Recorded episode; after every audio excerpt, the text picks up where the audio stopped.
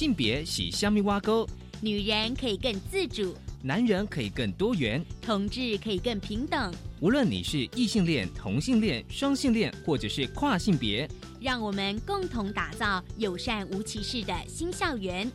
最没有尺度的声音，就在性别教育 Easy Go。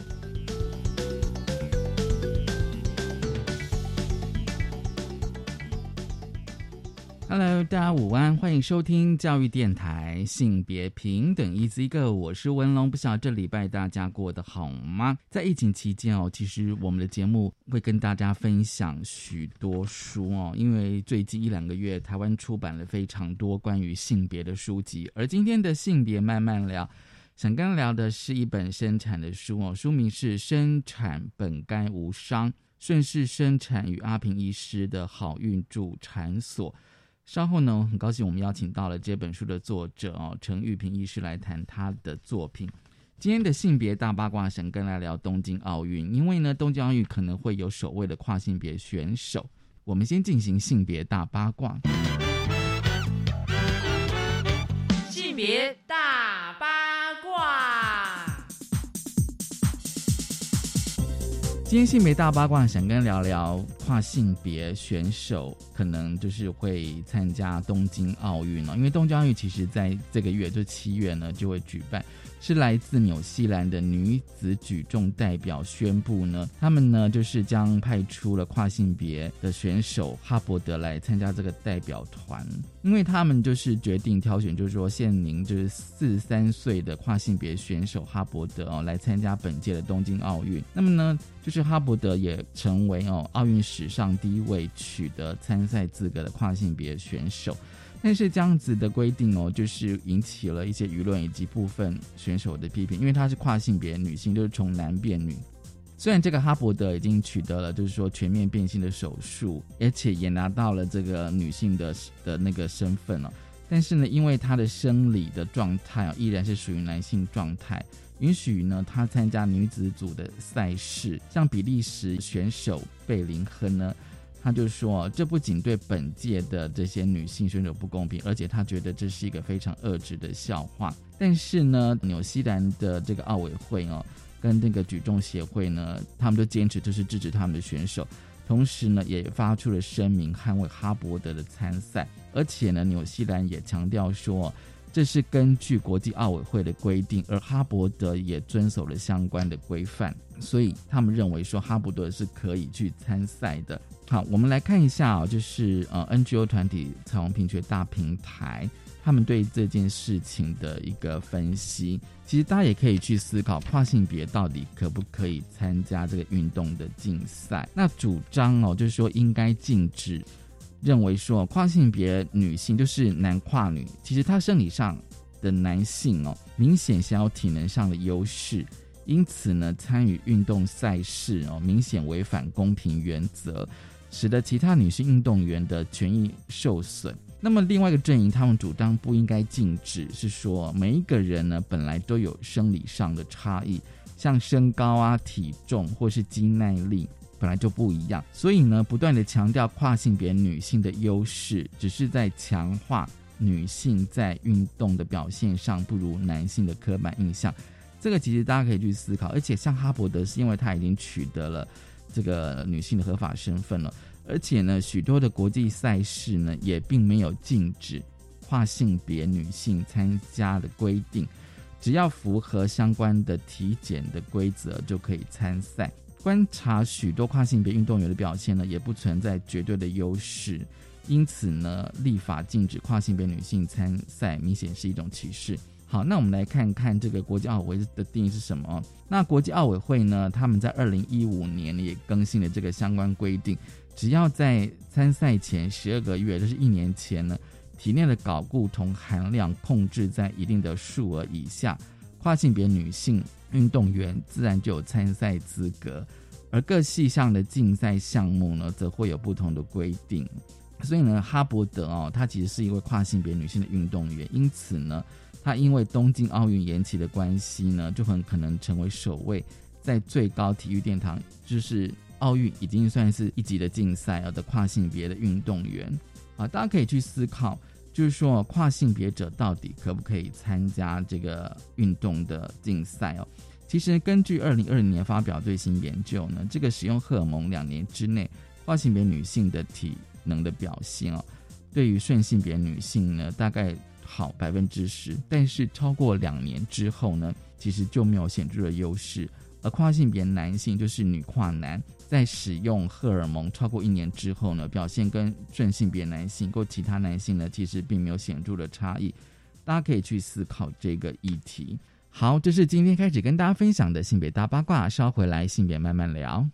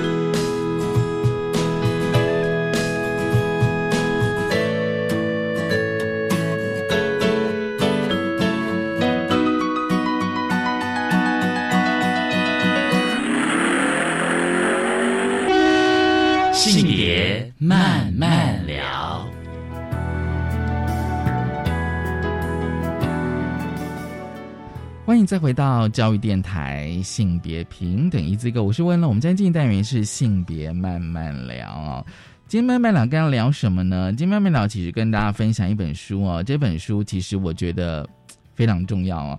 嗯、它的书名是《生产本该无伤》，它其实有个副标，就是顺势生产与阿平医师的好运助产所。很高兴我们邀请到了这本书的作者，同时也是好运工作室的负责人陈玉平医师。陈医师你好。文龙好，大家好，我是陈玉平医师。好，今天我想要跟陈医师来聊这个顺势生产哦。其实我相信有很多的朋友听到顺势生产，应该有非常多的想象。嗯，所以我一开始还是要想呃想问一下陈医师，就是说，哎，陈医师，你当初为什么想写这本书关于顺势生产呢？是呃，其实呃，最开始是我七年前研究所毕业的时候，本来想把硕士论文，就是我的硕士研究是偏母乳哺育方面的，嗯嗯嗯。那本来想把硕士论文写成一本书，嗯哼。那呃，在研究所毕业之后，其实我就开始酝酿做顺势生产这件事情。嗯哼。那呃，那个写书的计划就这样搁着搁着，搁到现在，嗯七就年了，发现说，对，哎、嗯其实呃，因为哺乳的研究其实也是着重于在母职的探讨，对那对。那生产其实是更源头的事情。对那，就干脆把这几年来，呃，在在做顺势生产方面的一些心得啊、一些感想，跟跟母乳哺育这个议题整理在一起，然后出了这一本书，这样子。嗯嗯，嗯，就是说本来是想要把你的硕士论文改写这样子，对。对。其实我发现你前面哦，就是讲蛮多你个人的经验呢，对对前面一两章，是对，还蛮动人的。嗯 因为我觉得我们在读书的时候，其实我们常常会觉得，我不知道从小到大对我来讲，就是学校学的东西是一回事，你的日常生活是一回事。哎、真的，我觉得真的是这样。然后，即便是嗯受医学教育啊，呃，老师在以前医学院的课堂上常常讲说，呃，我传授给你们的知识，你们到临床现场常常会发现用不上。嗯对然后我我觉得在求学的过程，我们一路在思考的是，为什么我们学的东西跟现实生活会有那么大的落差？嗯，那嗯呃，后来念了研究所，我觉得还蛮蛮开心的事情是，呃，我念的是呃阳明大学，现在改改并校了嘛，变成阳明交通大学。那那时候念阳明大学的人文社会学院的呃阳明的科技与社会研究所，嗯哼，那它是一个人文的研究嘛。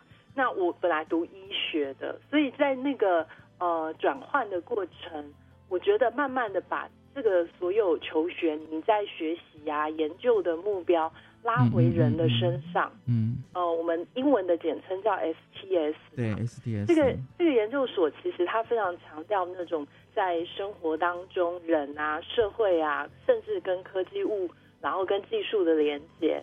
所以我觉得它变成把我在求学过程学到的东西跟生活结合起来，然后我重新去思考说，呃，母职的实践，然后生活生产应该是怎么一回事。那所有的研究其实也是从自己的生活经验去出发。嗯，你身为一个女性，你想要怎么样被对待？你在当妈妈的过程当中遇到什么样的困难？是是那不断的去反思，我可以怎么样把这些东西我想到，呃，想到的问题，我发掘到的答案，嗯然后付诸嗯实嗯行。所以，呃，为什么会在书的前面就是分享了自己整个一路走过来的过程？因为，嗯、我发现市面上很多医生写的书很容易很像教科书或者是嗯卫教的书，嗯嗯嗯嗯 嗯然后嗯，对我了解，告诉嗯你，呃，学理上是怎样，你应该怎么做，一二三四这样子。就是有一个 SOP 这样子，对对对，那可是我觉得我想打破这些东西，用一个分享，然后让大家比较了解，每一个医生自己都有自己的故事。对对对，对那可是，在医疗现场，我们以往受的医学教育的，嗯，要讲那种也是一一种 SOP 吼，嗯就是嗯医生嗯好像应该要很客观、很中性，你不应该把自己的事情拿来讲。嗯，嗯那可是我觉得，其实你好好去想，这是一种比较父权式的分享。嗯嗯，那，其实个人的经验非常重要，它是累积成现在的你的样子的一个嗯嗯嗯经历。嗯那为什么我会做一个不一样的生产方式、不一样的事情？我当我把背后整个呃养成的过程，然后我遭遇到什么事情跟大家分享的时候，我觉得大家比较会愿意从不同的角度去看待生产，那它也比较贴近我们的生活。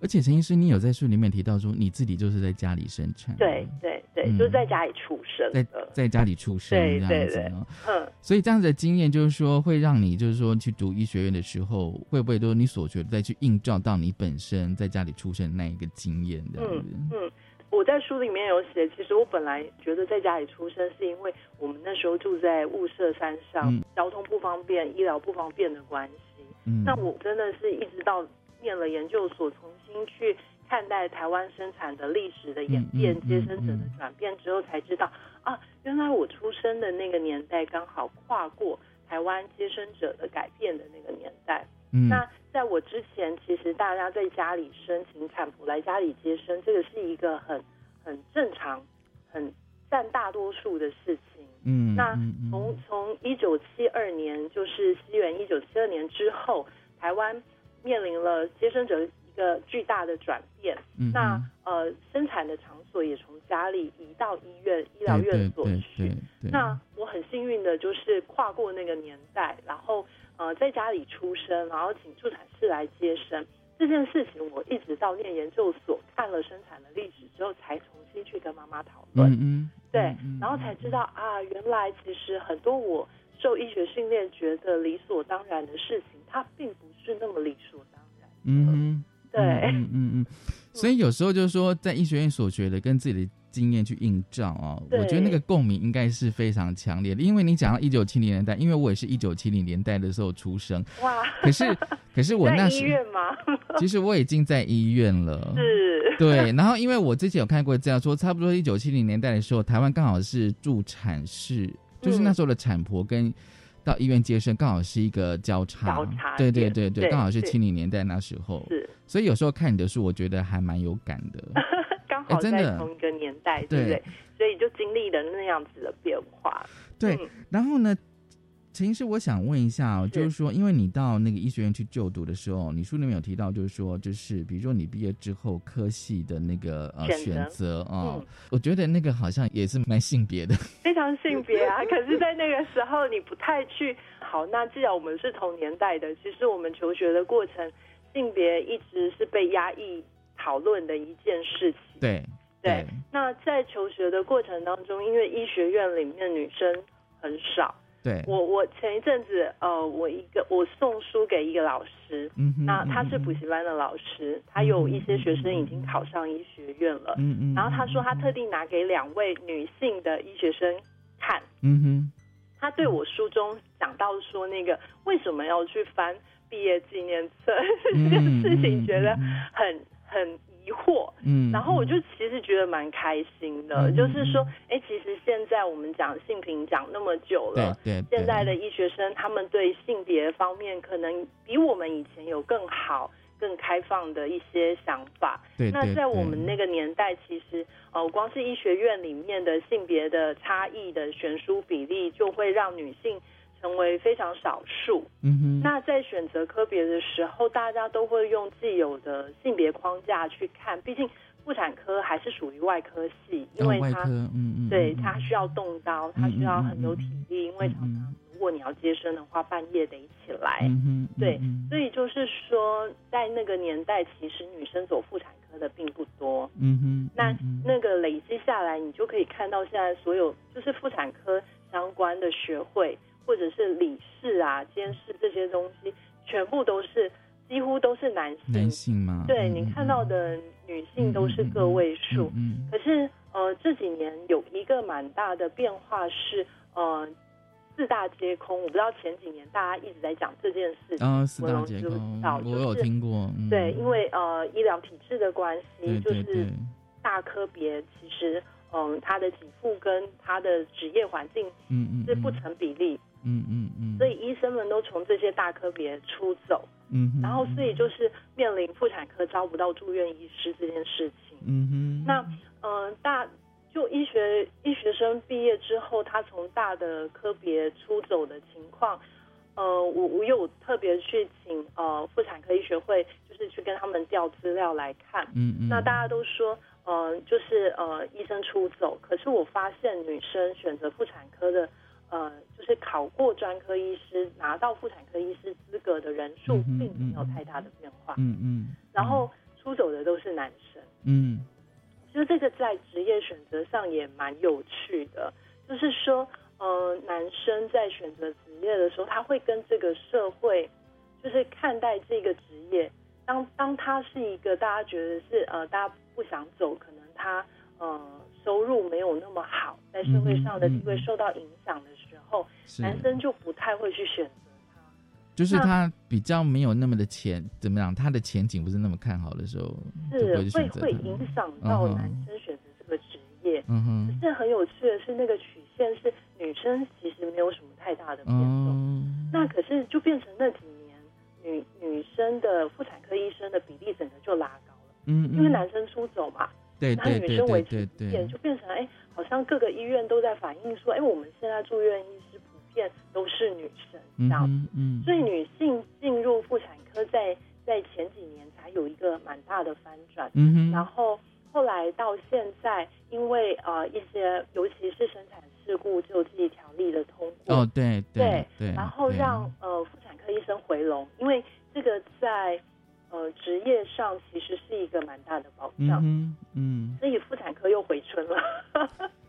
可是很有趣的是，回春之后，女性就翻转了那个比例，就是现在妇产科医师女生的比例是当年男性的那个多数。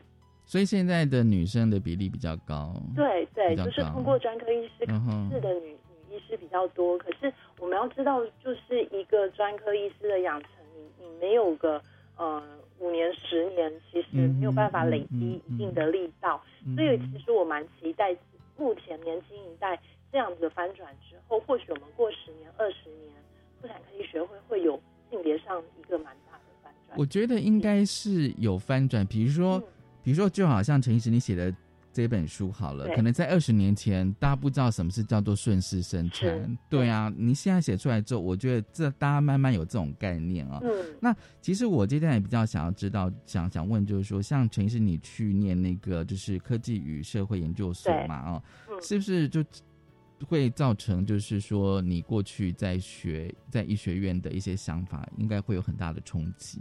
是呃，我们的研究所非常强调性别的概念。嗯嗯嗯，等于所有的学门，就是所有的学科我们念的基本的东西里面，性别的意识都在里头的。对，那以往医学院的教育是完全没有性别教育可言。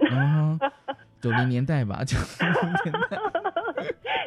对，所以就是说，哇，那个冲击真的真的蛮大的。可是也因为这样，我才发现啊，原来我这几年好多隐藏在心里面的疑问，一直找不到答案。其实它就是性别问题。嗯哼嗯。那当你看到性别的存在，然后所有的东西从这个角度去想的时候，其实不但找到很多以前想不通的答案，而且你会发现你的做法更。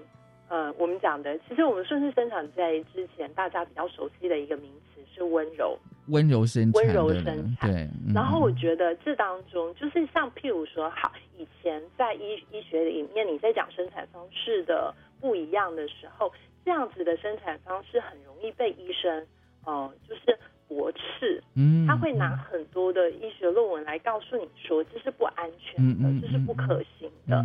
那。后来念了这些东西之后，你从历史的角度，从其他人类学的角度、社会学的角度再来看待这件事情的时候，其实你会有比较温柔的眼光。嗯，就是说，其实医学不代表一切，可是对很多人来讲，因为自从把生产这件事情交托给医院、医生、医疗之后，它变成以这个为依归，就是说，医生说了什么。就照做就好了。对对对对。那其实念了这些东西，接触了这些东西之后，你反而会用一个比较呃全知的角度，重新来看待母子的诞生、生产这件事情。那我觉得真的变得温柔很多，因为以前都很想去跟人家吵架。其实，其实陈医生，你知道吗？因为你书上有写说，就是说医生的专业自主跟那个孕产妇的身体自主，我觉得那是沟通跟协调的过程。是，我觉得这观点很棒哎。对，因为因为要生产的是产妇哎，不是医生。可是为什么你要他照着你你讲的事情做？这就是一个医学的权威嘛。那在二零一四年那一段时间，其实有过蛮大的冲突。嗯，那呃那时候。就是妇产科医生会觉得说，你产妇拿着这个生产计划书来说你要怎么生，生产计划书，对，这样好像是一种对专业的质疑跟挑战。嗯嗯，为什么我要照你希望的方法去配合你？嗯，那你看这个中间的权力的不对等跟知识的落差其实蛮大的。嗯哼，对，那你如果身为一个女性，从我在书里面有写，其实那时候我是非常生气的，可是。我的生气的角度不是妇产科医生的那种生气，而是我身为一个女性，你你被贬义成呃孕妇产妇就是一个无行为能力，只能照着你说的事情做的人，我觉得不应该是这样子的，就是这两个角色是应该要共同合作，它借由生产计划书当一个工具，当一个媒介，我们一起去规划我们要进行的生产，而不是说。产妇拿了生产计划书来，对医生就是一种质疑。嗯哼，对。那我觉得这个这个对立的角色，我们要去缓和它，然后其实双方都应该静下心来，好好去看待，重新看待生产这件事。因为你书上我记得你有提到，就是说，因为生产其实它并不是疾病。对对，它是一个生理过程。对对对对对，而且是一个很独特的生理过程。嗯哼，对。那。呃，过往为什么会把它变成疾病？我觉得也是因为从生产这件事情进入到医院以后，它势必被医疗化。嗯哼。那医疗化之后，它会把它给一个定义，因为生产是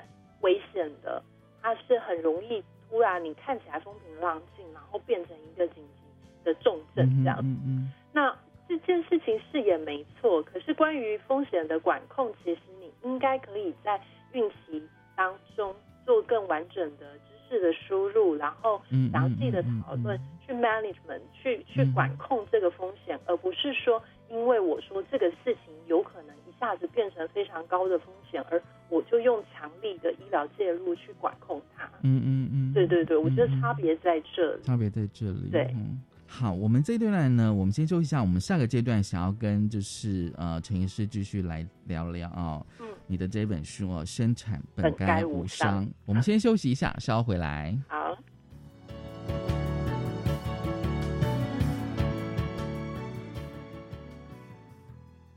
大家好，我是防疫医师严家贤。如果您与 COVID-19 确诊个案曾有密切接触，请留在家中一人一室，戴口罩、勤洗手，勿与他人接触，等候卫生单位通知。如果您不是需居家隔离之密切接触者，请自我健康监测十四天。若出现相关症状，请联系一一九卫生局或一九二二一指示就医或筛检。有政府，请安心。以上广告由行政院与机关署提供。科技是打造幸福世界的基石，它可以在乳癌非常早期把它监测出来。科技帮助我们解决问题，开创美好生活。AI 的运算保障用路人驾驶的安全。每周三上午十一点零五分到十二点，新科技大未来，主持人宜家邀请专家学者分享最新科技研发成果，带您看见精彩生活大未来。我想报名今年公费留学考试。哇，好棒哟！七月二十号开始报名，要仔细阅读公布的资讯，并且早点规划准备考试哦。有关于公费留学考试学门与留学国家等资讯，已经公布在教育部全球资讯网。今年配合政府关键人才培育及延揽计划，新增十名一般公费生录取名额，总共一百四十一名。没错。以上广告是由教育部提供。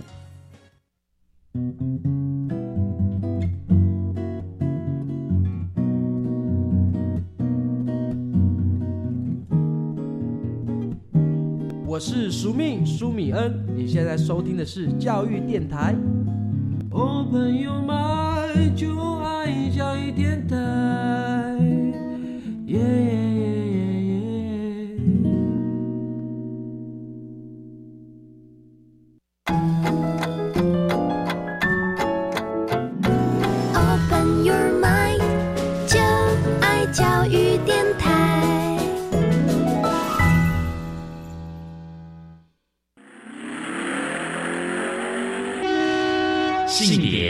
慢慢聊，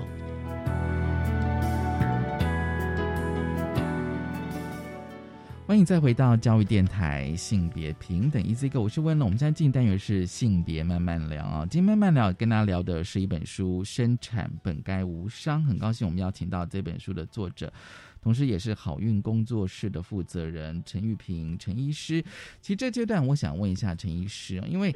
你在书里面，我觉得有一个章节哦，讲那个结构治疗，我觉得这部分应该是对你来讲非常重要的，对不对？嗯，对，这是这两年我们发展的重点。嗯，其实也不能讲这两年啦，其实我从开始做顺势生产，我就跟中医师合作了。嗯哼，对，那呃，会跟中医师合作，其实缘起也是在念研究所的时候，我们会念一些中医的呃科学史。那科学史对，那在那样的过程当中，其实呃，我我必须很坦白的讲，在西医的训练里面，对中医是非常排斥的。呃，我蛮相信。那那就是我我我这个也也诱发我蛮大的疑问，就是其实我小时候感冒不舒服，妈妈是带我去看汉医，我们都讲我们讲汉医，对不对？然后。呃，我我对吃吃中药跟吃西药，我比较喜欢吃中药。哦，中药，嗯哼。对，然后后来自己念了医学院，就觉得，嗯，对，老师教我们的也是这样，跟中医不相往来，然后我们是两个互斥的学科。嗯。那后来到念了研究所，才知道自己有多愚蠢。嗯，反省了。对，然后因为有一些老师的研究是在做中医的研究，那对我最影响最大的，其实，嗯。就是我二零一五年去欧洲参加欧洲科学史年会，嗯哼，那你你去到一个西方国家，然后来自世界各地的学者，不管他是呃在哪一个国家，对，可是他们对于各个国家的传统医疗发展出来的历史啊，或者是这当中蕴含的技术啊，或者是说他怎么样去运作，在生活当中运作，这些学者都有非常。非常详细的研究，那那个非常打动我，就是我们我们自己本来在在西医的眼界有多窄，这样，嗯，对，所以从其实研究所的时候，我就用不一样的方式去看待中医这件事情，它是我们多么难得的宝贝，这样子。就是中医在台湾一直有蛮不错的发展。对，没错。对，然后只是说，嗯，当西医是当权的人，然后他主导化权的时候，中医很容易被西医排挤。嗯哼，嗯嗯。那所以我开始做顺势生产的时候，一开始是跟一个优敏医师，就是呃。我在书里面有写到，因为刚好那时候我工作的诊所跟他工作的诊所就只有差几间店面这样，嗯嗯那我们就一起从呃不管是妇科的照顾或产科的照顾，都中中医跟西医嗯，一起去解决病人的问题，嗯哼，对，然后跟产妇的问题，然后就这样慢慢酝酿起来，然后到到三年前遇到了两两传医师，然后从他的。呃，两传医师的结构治疗其实是他自己发展出来的一个独门独派。那可是它是源于中医伤科。如果大家对伤科比较没概念的话，可以用西医的外科想法去想它。可是其实，嗯，中医跟西医完全是不一样的知识体系，然后他们对人的身体观也完全不一样。所以我觉得我现在把这些。比较会把它看待成是两个不一样的专业，可是他们有他们不一样的治疗想法跟方式。嗯哼，那其实是可以好好的借由病例的讨论啊、合作，然后去让三方都得利。嗯嗯，就是双。呃，中医跟西医的技术跟知识都可以做很好的提升跟翻转，嗯然后对呃，不管是产妇或者是患者来讲，其实他们的身体得到健康是他们最想要的。对对，没错。对对对，所以我觉得在这几年的合作过程当中，把以前研究所看到的、学到的，然后付诸实行，其实我们我们的成就感也蛮大的。嗯哼，对。因为啊，就是说，比如说像刚刚上个阶段我们有提到那个生产计划书里面啊，像我看一下，就是说你书上附的那个生产计划书里面哦，有想说，哎，你最喜欢用怎样方式？里面居然有针灸。对，所以就是说，当时我看到，而且这个西方来的，这是西方来的。呃，那个生产计划书里面，他把所有呃非医疗的减痛方式跟缓和的方式都纳入里面了。对，那为什么我们要这么排斥其他可以帮忙的方法？所以当初在组这个好运的团队的时候，我就非常希望把。人家在生产计划书里面可以拿进来的东西，我都去找到专家来帮忙，这样，嗯嗯，对，就是中医西医其实是可以相辅相成的哦，去做顺势生产。对，不过我觉得哦，就是说，因为我觉得呃，一般人如果听到顺势生产，但可能会有一些想法哦，觉得这到底是什么，甚至会认为说啊，这是不是比较不安全的嗯的生产方式？认为说好像在医院还是比较安全的。嗯嗯。所以我不知道，就是说这种迷思，我觉得有时候还是要去改变的。对对对，我不知道文龙，你第一次听到这样的名词的时候，你的想法是什么？哦，你说顺势生产这个名词吗？对，因为其实我第一次听到是温柔生产。是是，那如果你你你那时候知道温柔生产的时候，你会觉得它是不安全的？其实我那时候想法是空白的。嗯哼，就是怎么会有这样子的不一样的？第一个是这样子，生生小孩不是就是直接去医院吗？对，然后 第二个，第二个是说是在家里生。嗯哼，虽然我小时候哦，我小时候但也有听我妈讲说，因为像我妈她以前是住在云林乡下嘛，嗯，她说他们以前年轻的时候其实都是请产婆来家里生，甚至有时候在田里工作就直接生了。是。对，对，那我当然会有这些想法。哦，原原来以前这样，可是当然我也会去思考说，那为什么后来大家都跑到医院去了？对，对，我觉得大家普遍一般都还是有，就是医院代表现代化嘛。对对对，然后比较科学化嘛。对对对。所以就是说，有一种科学的线性，就是那种直观，我们就是一直在进步，所以新的东西一定是好的，对，一定是厉害的。嗯哼。对，那所以我们我们就。这几年在讲顺势生产，我们有点想，呃，我们给呃之前一个中医师学妹想出来的一个名词叫做复古的创新。嗯，复古的创新。我们把以前传统传统里面生产跟生产相关的传统，它不见得是不好的。嗯哼，对。然后把这些元素夹夹带，就是你所谓科学的东西，或者是现在医学实证上证明更好的东西，通通把它。融合进来之后，它是一种复古的创新。嗯哼嗯嗯，那过往的呃，或许二十年、三十年间，就是呃，就是当助产士渐渐的从生产的场域消失的时候，医生主导了生产的进行之后，当你再去强调一个跟以前比较接近的生产方式的时候，我觉得一般人会去怀疑说，我们是不是要走回头路？哦，嗯，所以就会把它呃贴上，就是它是落伍的，它是不安全的，对对这些标签。对，那我觉得这些东西都是可以被改变的。嗯，那另外一个一个方向要去想的就是说，哦，我也很感谢在在助产士落呃视为的这一段时间，其实还是有一些助产士助产师他们坚持着做助产的工作。对对对。那我刚刚有讲了，中医跟西医其实是不同的专业。嗯、那其实助产师跟妇产科医生也是不同的专业。嗯、这个我在书里面有写，我本来一直要去想为什么要有这两个不一样的角色的存在。嗯后来我想通了，其实它本来就是不一样的专业，本来就应该有这样子不同角色的人存在。嗯哼，对。那呃，在助产士四维的这这二三十年间，其实这些坚持继续做助产，然后做居家生产的助产师、助产士，其实是非常了不起的。嗯嗯、那可是他们不见容于体制内。嗯哼，那就变成说，当我要选择这样的生产方式的时候，我不能进医疗院所，因为医疗院所的医生不不不接受这样子的生产方式。哦，对。那就变成他们只能做居家。嗯哼。那做居家之后，如果发生紧急状况，为什么要强调说是要医生跟助产师共同来照顾产妇？嗯、因为我们刚刚有提到，生产是瞬息万变的。对对。它有可能突然从低风险变成高风险。对，这个时候紧急的转送就非常的非常的重要。嗯哼，那可是他们是被体制排挤到居家去生产的。嗯哼，那当他们遇到紧急状况的时候，他们在第一时间是求救无援的。嗯哼，对对对对，就是求救无门，他可能会被被医疗院所排挤，说谁叫你们要在家里生。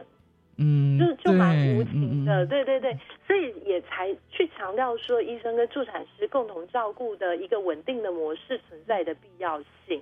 嗯哼，对，那也因为这样子，他们发生紧急状况的时候，求救无门的时候，就有可能出事情，而把大家就更把这个是一个落伍的方式、不安全的方式的标签贴上去。嗯哼，嗯对，那所以我觉得，呃，我在书里面有分享丹麦的模式。哦，对对对，那丹麦是非常稳定的。其实北欧的国家在呃这几年在世界排名上，就是像生产的指标啊、母职啊、性别啊各方面，其实都走在很前面。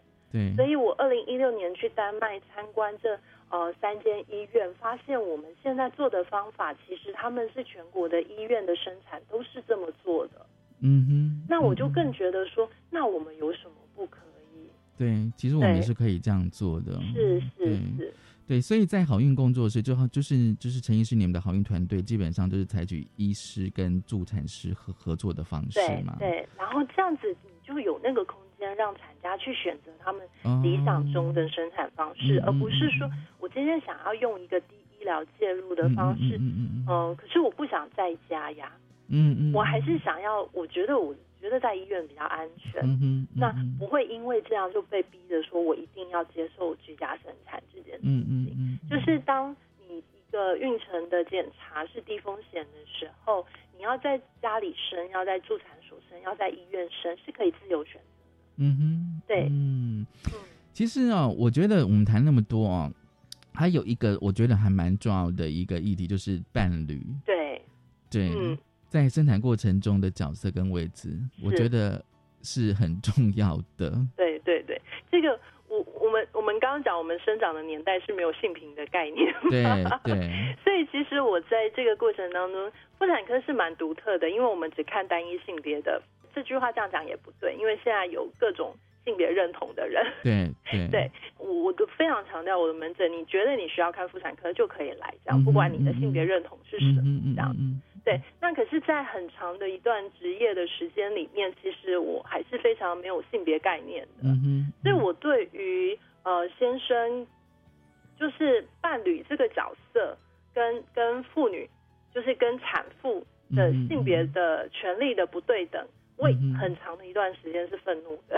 嗯嗯，可我我我我可以理解。对，嗯然后就是你愤怒到，可是你也觉得说你好像没有一个什么方法去处理它。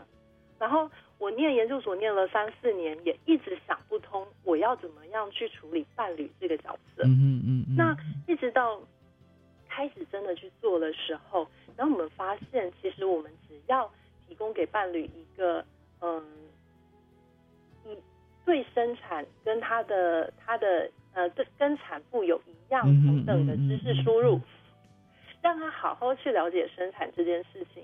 嗯所以我嗯我书的前面有写，每个人都是被生出来的，对对。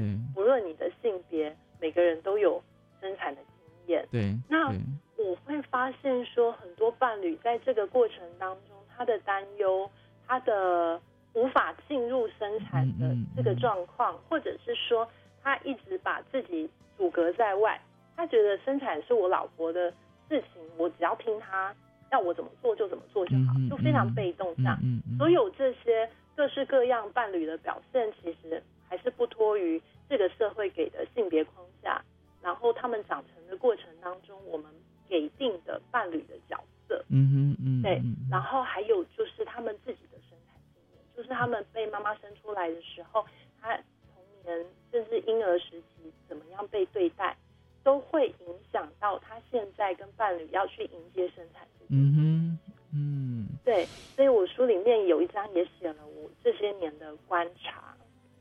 而且在好运工作室，就是说你有特别要求伴侣一定也要参加你们的课程。对对，因为嗯你这样，我们我们就讲说，你不是你不是来当啦啦队的，对，参与你不是在旁边喊加油就好。参与很重要。对，你是要下场一起去生小孩的。哦哦哦，下场一起去生小孩，对哎，这说法很棒哎，真的跟你的伴侣一起生这样子。是是是，然后我觉得很有趣的是，我都很喜欢看那个当孩子出生的时候，爸爸的那个整个身体语言跟那个呃表情吗反应，然后我都觉得很多男性伴侣在那个时候突然长大了。哦，真的吗？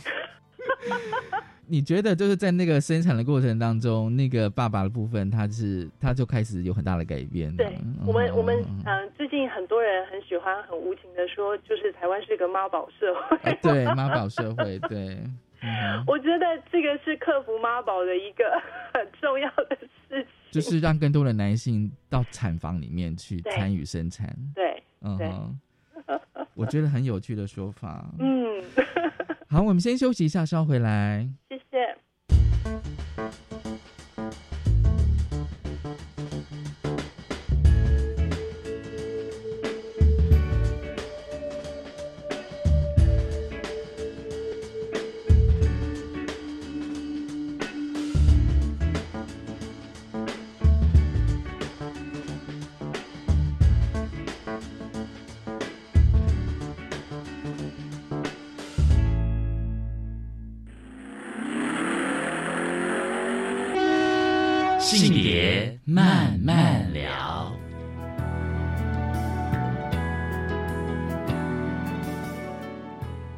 育电台性别平等 Easy Go，今天很高兴我们邀请到了陈玉平医师来谈他的书哦，《生产本该无伤》。其实最后呢，我想问一下陈医师，就是关于你的好运工作室哦，因为我是发现你也花了一些篇幅来描写你那个好运工作室的空间规划，环境。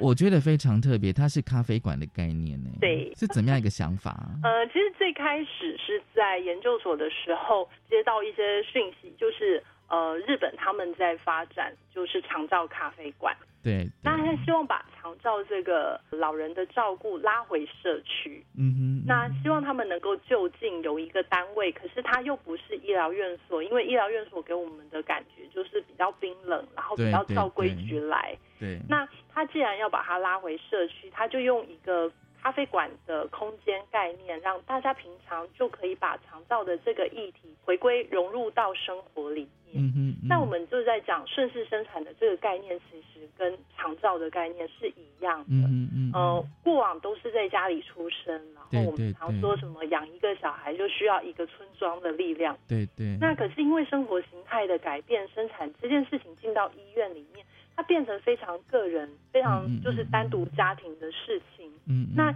也因为这样，很多人越来越觉得在生产育儿方面觉得孤立无援。嗯嗯嗯嗯。那我们就呃想说，我们既然现在要成立一间助产所。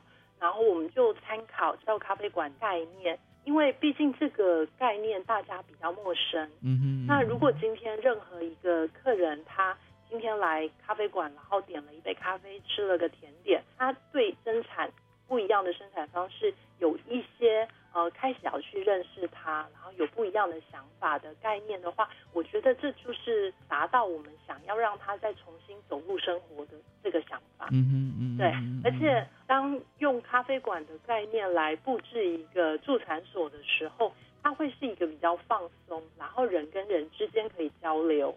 以往在村庄里面，产婆的角色其实是很重要的。嗯，对。对，就是呃，所有的女性的相关的身体知识都是围绕着产婆引动的这个生活圈。嗯哼。嗯，那我们听过很有趣的故事，就是说你可能在以前同一个村庄都是同一个产婆接生的，对。然后家里小孩不乖的时候，妈妈就会拎着这个小孩去产婆面前说：“你跟他忏悔，或者是请产婆教育他一下，就是你辛辛苦苦把他生出来，哦，他今天怎么可以这么不听话这样子？”哦，原来有这样方式，很有趣。对，我觉得那是一个很可爱的女人的一个互助圈。嗯嗯。对，然后非常非常独特的。那我们有点想把好运变成这样，嗯哼，就是重新再找回这些呃，就是生活当中的连接，然后到一个你你觉得没有压力，然后一来你就愿意放松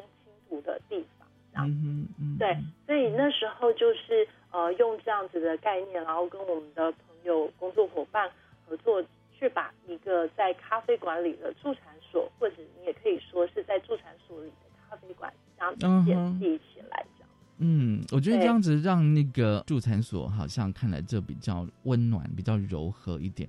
而且哦，就是在书里面我印象中有提到，就是说多半的医疗院所它的空间设计都是用接生者的立场去设计的，比较没有考虑到那个孕产妇。对，然后二零一六年他们还没有产房改造计划，嗯嗯，那是我回来之后，他们开始呃起因于说一个一个建筑师。呃，陪他太太在生产的时候，他觉得这个产还太糟糕了。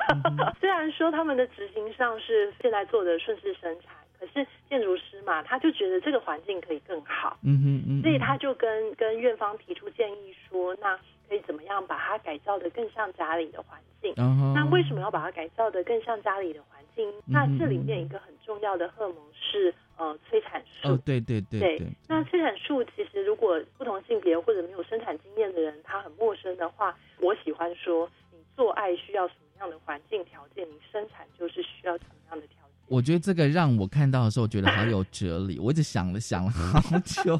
因为就生理机转来讲，所有的荷尔蒙分泌、生理反应是一模一样的。嗯嗯嗯嗯嗯。可是它更进阶、更厉害，这样子，它那个催产素的分泌更多，这样子。嗯嗯。对，那我觉得举这个例子，大家就懂它需要什么样的环境。没错。所以你想象在医院那么强的灯光，然后人走来走去，然后你被规定只能躺躺在一个冰冷的产台上，然后诸多的介入。不会享受这一场生产，嗯，对，真的，真的。然后，所以那个建筑师提出来的建议之后，丹麦的国家，因为他们的医院都是国有，嗯哼，对，然后他们国家就出经费去执行了一个产房改造计划，嗯哼，那就是二零二零年之前，他们有规定，就是哪几间医院的产房必须照这个建筑师的设计去改造，嗯嗯，哦，二零二零年就是完成了，然后。今年已经开始陆续有一些呃论文发表了，嗯对，所以我书里面有把它写进去。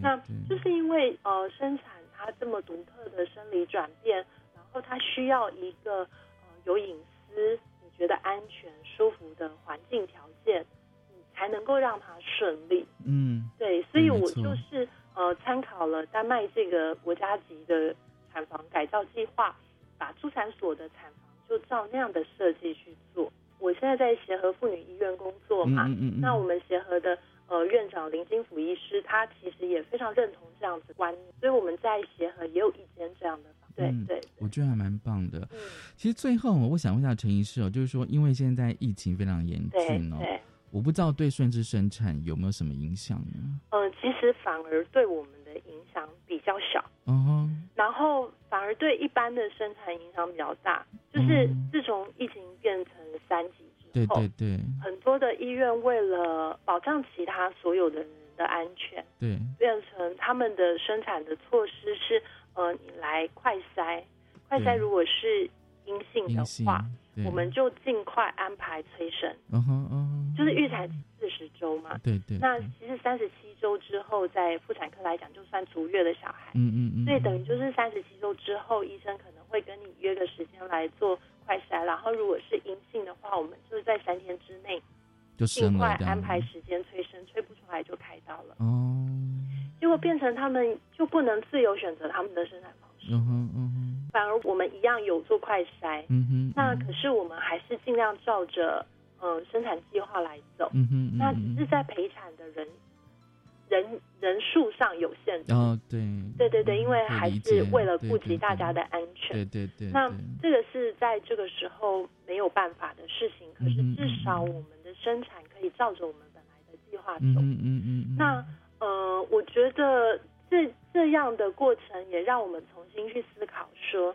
其实，在孕期当中，接生者跟生产的产家去把生产规划好的重要性。嗯对对，对，当你没有一起去把你们的生产计划讨论出来的时候，面临疫情的转变，你的那个变动幅度是非常大的。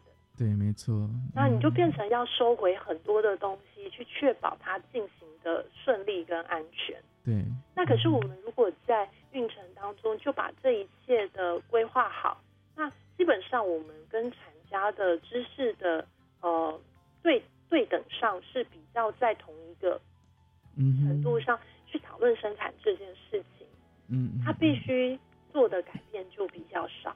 嗯。这也关乎说双方互信的程度。嗯当然。对嗯对对，嗯所以我觉得借由这个机会，更让我们看到说，其实共同去规划生产的重要性。那尤其在这一段时间，其实孕妇也会比较紧张，比较哦对啊当然那可是因为我们从规划生产的时候，我们每一个产家都有他们自己的助产师，嗯哼这个助产师会负责他们的产前课程，然后跟生产的陪产，嗯哼嗯跟产后的照顾嘛。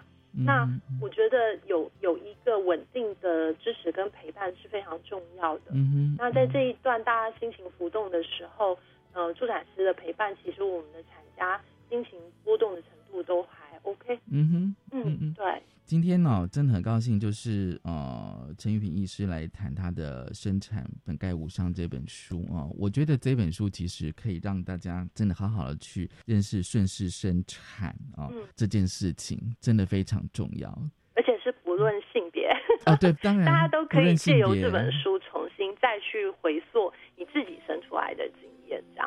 真的很谢谢陈医师，谢谢你，谢谢文龙，谢谢大家，谢谢大家收听今天的性别平离这个，拜拜。拜拜。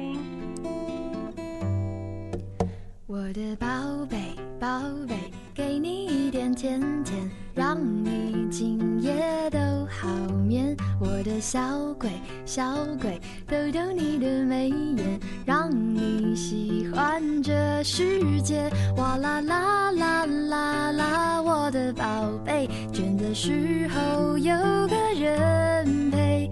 哎呀呀呀呀呀，我的宝贝，要你知道你最美。